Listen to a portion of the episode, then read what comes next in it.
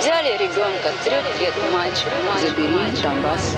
Да и Гитлер, кстати, был лично очень Э, Наш постоянный эксперт, а постоянный эксперт, а постоянный Русский фейк. Иди на... Розвінчуємо російські фейки, які прагнуть зламати наш дух. З експертом детектора медіа Вадимом Міським на українському радіо.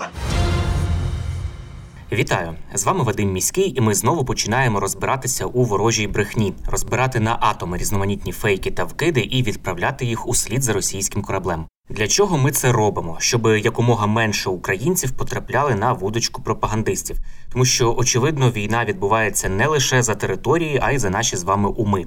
Тому знати фейки в обличчя це бути озброєними в інформаційній війні. Звісно, там, де є така можливість, ми на прикладах будемо розбирати характерні стандартні прийоми російської пропаганди і таким чином вчитися розрізняти маніпулювання, шахрайство, дезінформацію самостійно. На тлі новин про приїзд американського президента Джо Байдена в Україну в анонімних телеграм-каналах, які постійно транслюють проросійську риторику, з'явилося чимало дезінформаційних викидів. Зокрема, пропагандисти транслювали своє бачення подій і висловили низку меседжів щодо візиту американського президента. Команда аналітиків детектора медіа виділила головні із цих повідомлень. Насамперед говорять про те, що Байден приїхав повідомити, що він зливає Україну. Пишуть у телеграм-каналах, що приводом для раптового візиту стали якісь таємні домовленості з Москвою, про що Байден нібито хотів повідомити Зеленському особисто. От така цікава конспірологічна теорія, і пропагандисти наполягають на тому, що США і колективний захід втомилися не тільки від самої України, а й від того, що наша країна не бажає, начебто, сідати за стіл переговорів. Проте усе це є, звісно ж, безпідставними припущеннями, тому що автори анонімних телеграм-каналів не наводять жодних фактів чи доказів, які би свідчили, що Байден зливає Україну. Наразі немає жодних ознак про те, що якісь таємні перемовини щодо України ведуться між США і Росією, навіть у якомусь кулуарному форматі. Що більше, тема підтримки України і далі залишається пріоритетом для зовнішньої політики Америки як для партії Байдена, тобто демократів, так і для його опонентів республіканців. Зокрема, заявлений під час візиту черговий пакет військової допомоги Україні є якраз підтвердженням тому, що Сполучені Штати не самоусуваються від питання, а навпаки, тільки посилюють свою підтримку. І російські пропагандисти також поширювали спекуляції щодо так званих нових умов миру, які нібито привіз Байден для того, аби представити їх Зеленському.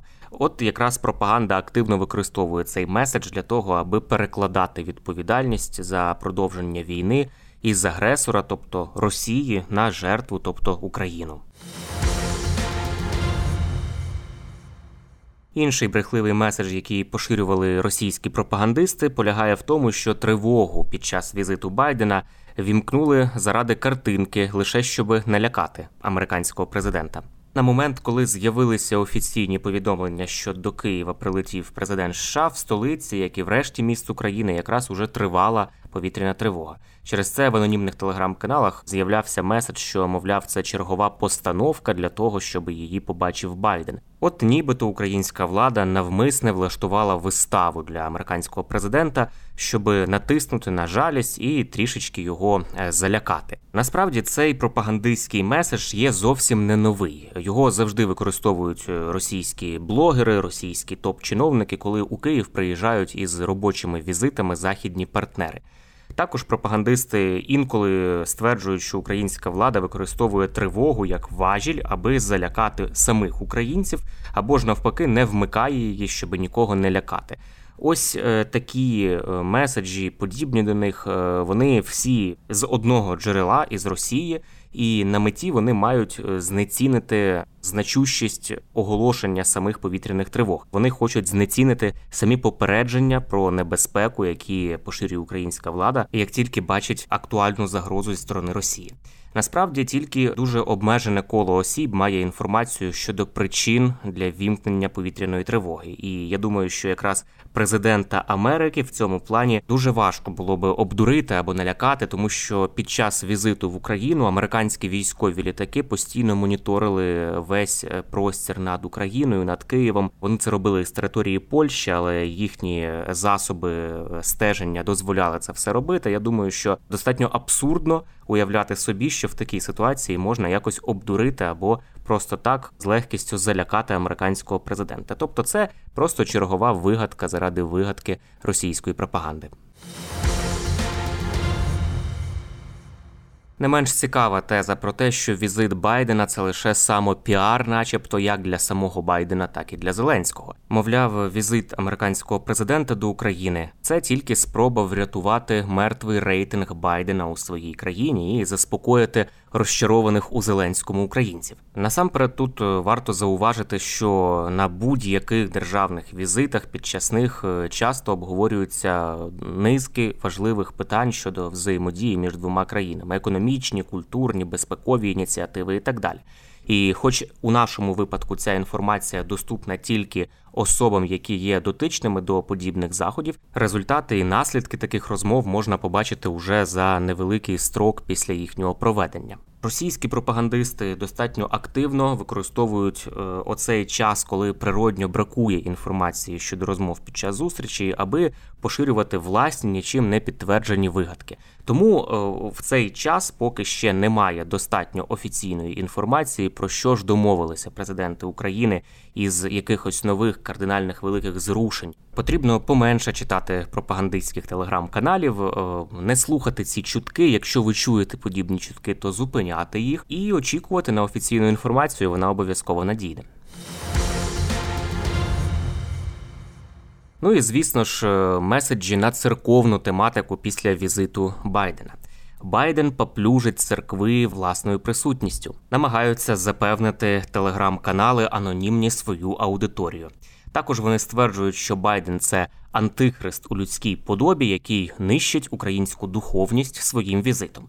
Мовляв, через це Україну вже не врятуєш від західних сатанінських тенет. Подібні дописи е, вони на перший погляд здаються дуже смішними і абсурдними, але загалом нотка серйозності в них також присутня. Їх варто розглядати у контексті конспірологічних теорій, які стосуються чинного американського президента. Відповідно до цих теорій, які поширює група конспірологів у Америці з багатьма прихильниками, називається вона QAnon, Джо Байден є, начебто, сатаністом та педофілом. Насправді ж, президент Сполучених Штатів є католиком і часто згадує про свою віру у промовах. Для довідки тут нагадаю, що представники руху QAnon були активно долучені до протестів і погрому Сенату е, Сполучених Штатів Америки на початку січня 2021 року, якраз е, на зламі повноважень президента США Дональда Трампа. Вони його прихильники загалом, і нового президента обраного Джо Байдена.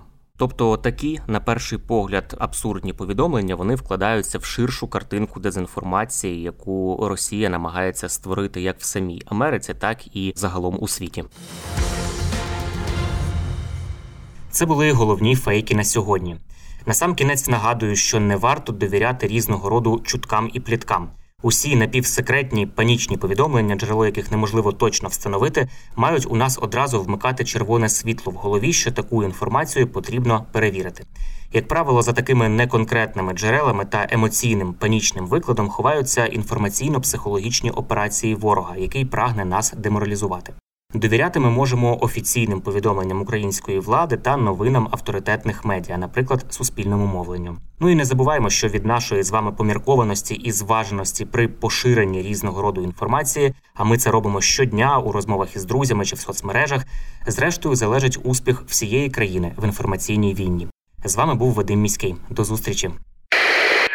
Русский фейк. Иди на... Розвінчуємо російські фейки, Фейки. Які прагнуть зламати наш дух. З експертом детектора медіа Вадимом Міським на українському радіо.